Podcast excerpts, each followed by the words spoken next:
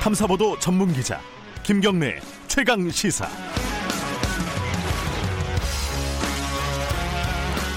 네, 김경래 최강 시사 2부 시작하겠습니다. 2부에서는 정치권 소식 좀 알아보겠습니다. 지금 사유로 총선에서 최대 격전지라고 하면은 뭐 PK를 많이 뽑죠. 음, 부울경이라고도 하고요. 이쪽의 민심의 향방이 어, 굉장히 관심이 많이 쏠리고 있는데 그 민주당의 김두관 의원이요 어, 경남 양산 출마를 공식 선언했습니다. 어, 이게 2012년 대선 출마하면서 도지사 사퇴한 이후에 8년 만에 복귀한 건데요. 이 낙동강 전선이라고들 흔히들 얘기하죠. 여기에서 김두관 의원이 어, 이른바 동남풍을 불러 일으킬 수 있는지 직접 연결해서 한번 여쭤보겠습니다. 안녕하세요. 예, 반갑습니다. 네. 김두관입니다. 이 험지면 험지라고 하면 험지죠. 이 그 낙동강 쪽이요. 예, 뭐 험지라고 하지만 또 우리 후보들께서 열심히 하고 계셨어요. 네. 또 한편으로는 해볼 만한 곳이라고 생각합니다. 뭐 여러 번 말씀하셨지만은 어, 지역구를 바꿔서 수도권에서 이 PK로 어, 양산으로 옮긴 이유 어, 좀 한 말씀 듣고 시작을 해보죠. 뭐 김 포 시민들에 대한 책임감 때문에 네. 좀그 결정이 쉽지는 않았지만요. 네. 어, 부산, 울산, 경남 소위 PK 지역이 자유한국당의 일당 독점이 네.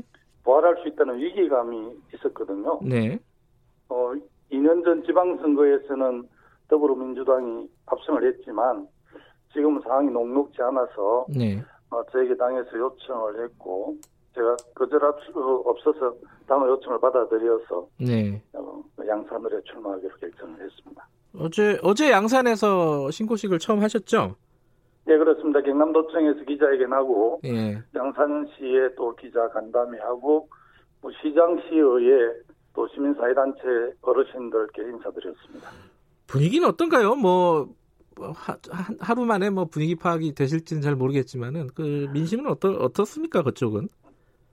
어, 제가 경남도정을 하면서 네. 양산에 관심도 많이 가져 있었고, 예. 또 경남도민들하고는 뭐 수시로 소통을 하고 있어서, 네. 사실은 양산의 민심을 전혀 모르지는 않고요. 네.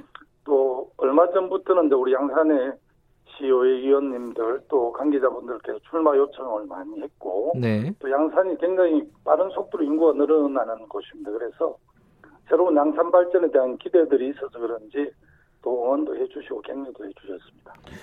그 아까 제가 처음에 말씀드렸는데 2012년도에 대선 출마 선언을 하면서요 도지사를 네. 사퇴하지 않으셨습니까?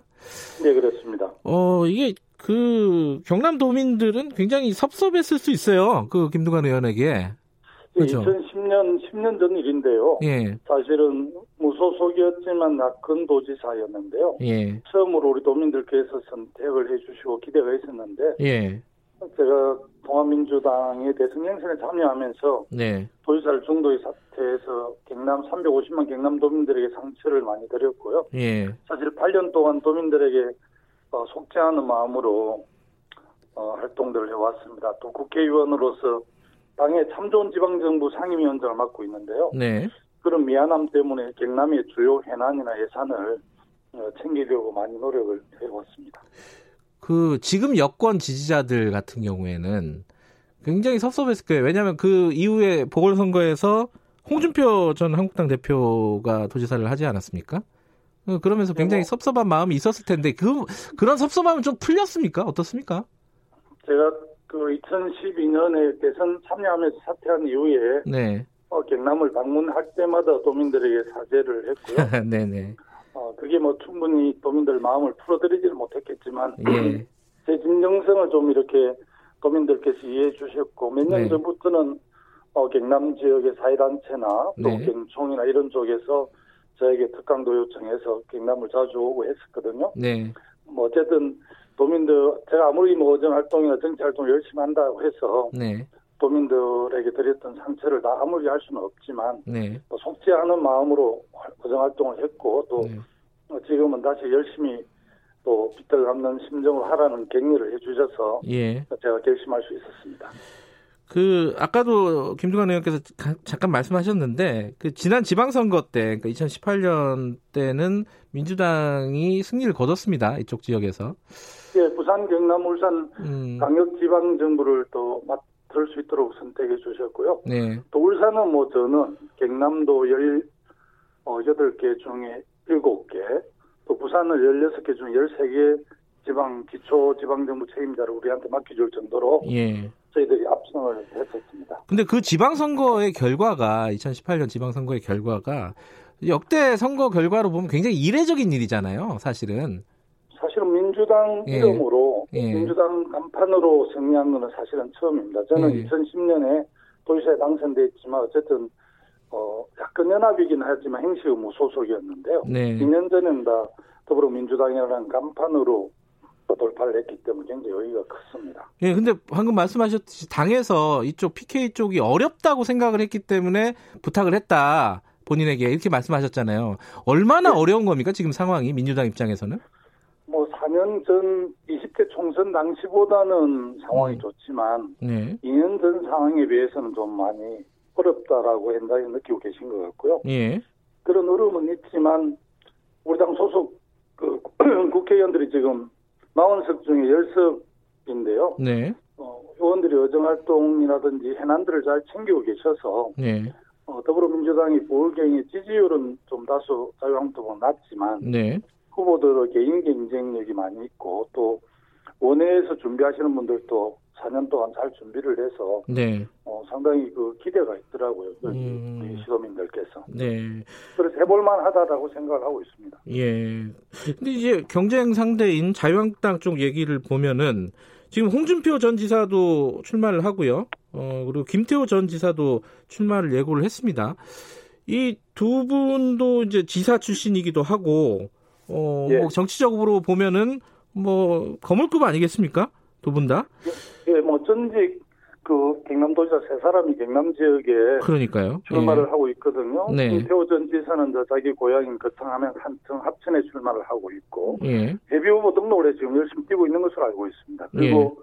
홍준표 제 후임 지사께서는 자기 저 지역인 창녕이랑 함안으릉 지역에 어제 예비 후보를 등록을 했다고 하는데요. 예. 한국당 그 지도부에서 이제 중진들 험지 차출론 을 요청받고 있는데 본인들께서 거부하시고 있는 것 같아요. 음. 근데 그두 분의 어, 어떤 영향력이라고 할까요? 어, 그거는 어떻게 평가하십니까?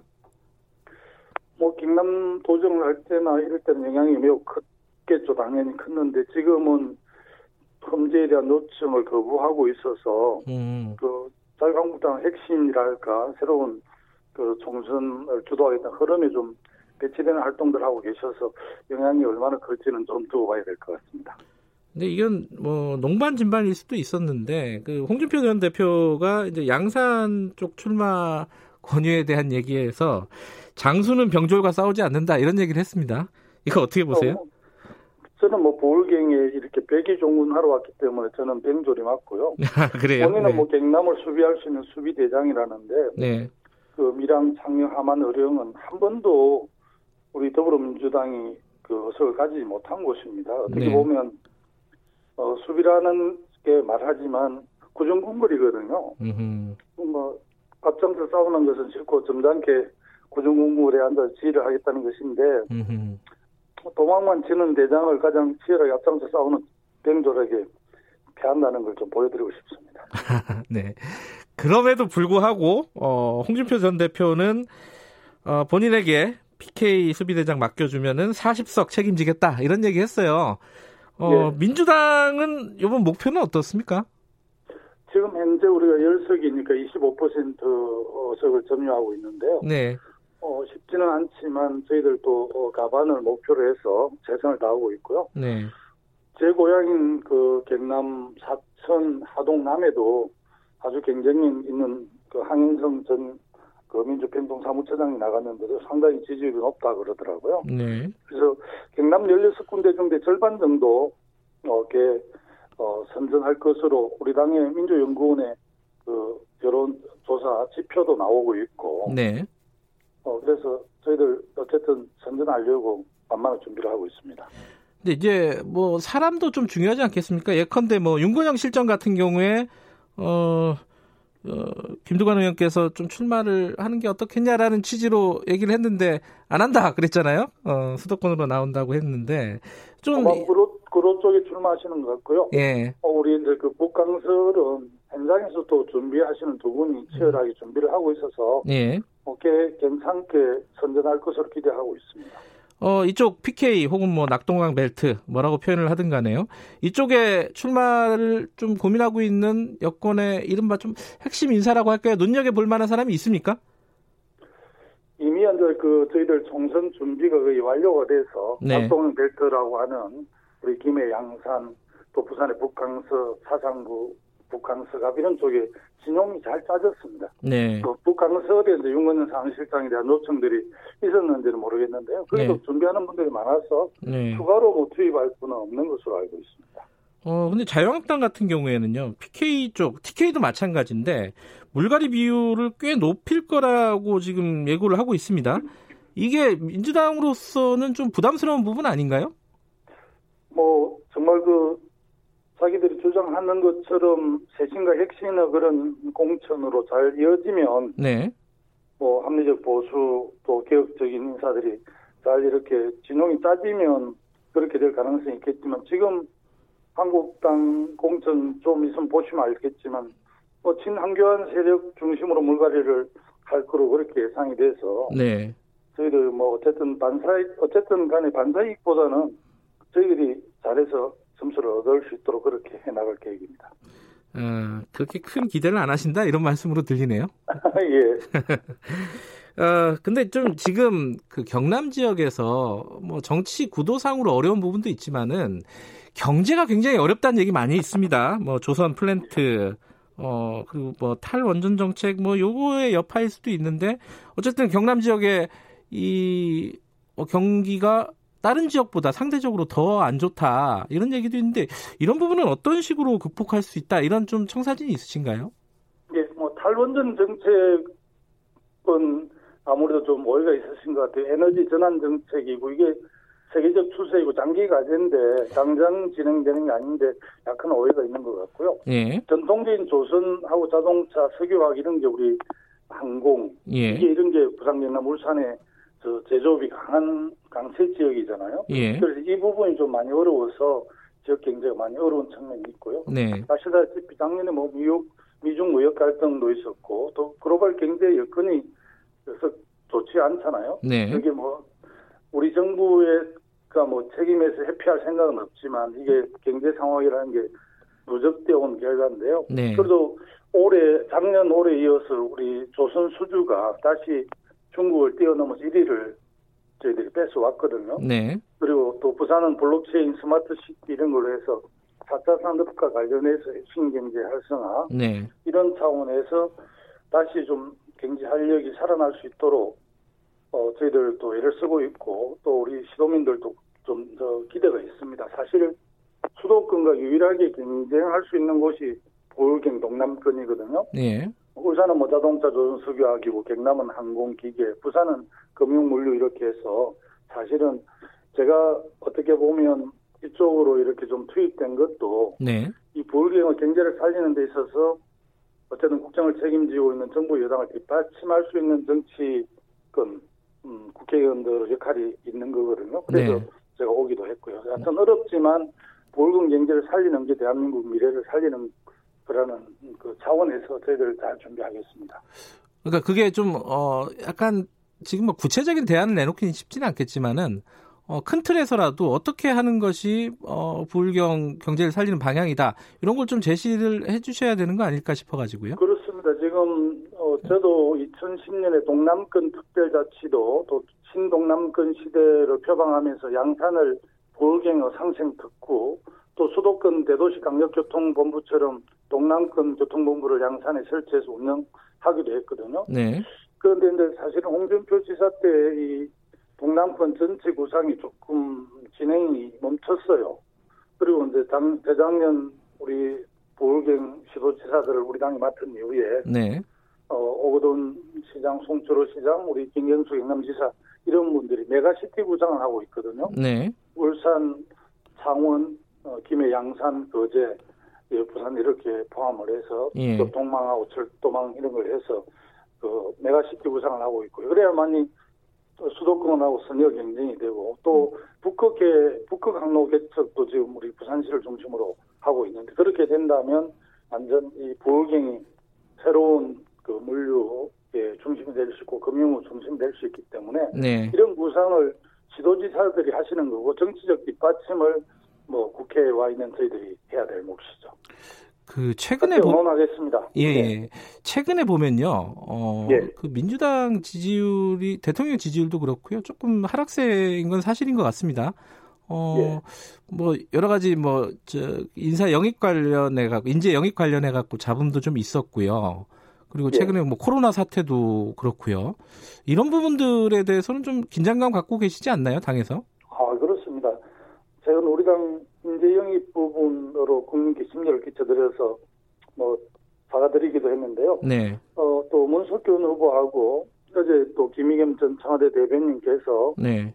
당에 누가 될 수 있다고 생각되는 분들께서 결단해 주시는 모습을 보여주셔서 좀 다행스럽게 생각을 하고요. 네. 신종 코로나 바이러스와 관련해서는 제가 며칠 전에 페이스북에 네. 제2국무회의 시도지사들이 참여한 가운데 대책을 세웠으면 좋겠다 이렇게 제안을 했는데 뭐 제 제안을 받아서 청와대에서 그러지는 않았겠지만 네. 시도지사분들하고 대통령 어제 회의도 하고 네. 또 전염병 전문가들 모셔서 간담회도 하고 좋은 의견도 듣고 이렇게 하셨는데요. 제 경험으로 보면 메르스 사태 때 그 박원순 서울시장이 대응을 잘해서 네. 보건복지부보다 더 잘했다 이런 평가를 받은 바도 있는데 정말 이 부분에 대해서는 좀 더 초당적으로 협조를 해야 돼요. 음흠. 이 전염병 문제까지도 정쟁으로 도구로 삼는 것은 정말 좀 비판받아야 된다고 생각을 합니다. 사실은 방역당국 또 중앙정부 지방정부가 정말 유의적으로 이 문제를 함께 고민하면서 대처를 해야 되고요. 대체적으로 우리가 방역 수준이 높기 때문에 지금 굉장히 우한 문제에 대해서 잘 대응하고 있는 것 같습니다. 그러나 또 야당의 눈으로 보면 정부의 대응이 위협할 수는 있지만 저는 그 정부와 지방 정부들이 잘 대응을 하고 있다 이렇게 저는 보고 있습니다. 예, 마지막으로 짧게 하나만 더 여쭤볼게요. 그 창원 성산이요. 어, 여 예. 정의당 여영국 의원이 있는데 요거 저기 후보 단일화 어떻게 진행이 되고 있습니까? 어, 심상정 대표께서 단일화는 없다라고 선언하셨는데요. 예. 그럼에도 불구하고 저는 지역별 특성에 따라 네. 자체적으로 단일화 가능성이 열려 있다고 봅니다. 음흠. 정의당하고 저희들은 뭐 늘 같이 하지는 않지만 주요 사안에 대해서 그 공조를 하고 있는데요. 저는 뭐 그 보수 정당의 일당 독점이나 반개혁 형태를 막기 위해서는 그 저도 함께 꼭 협력해온 경험이 있는데 네. 그 창원 성산 같은 경우는 그 점에 있어서 우리 당의 전략 단위에서 고민이 있는 것으로 알고 있습니다. 알겠습니다. 지금 진행 중이다 이렇게 받아들이면 되겠네요. 예. 예, 알겠습니다. 고맙습니다. 예, 감사합니다. 더불어민주당 김두관 의원이었습니다.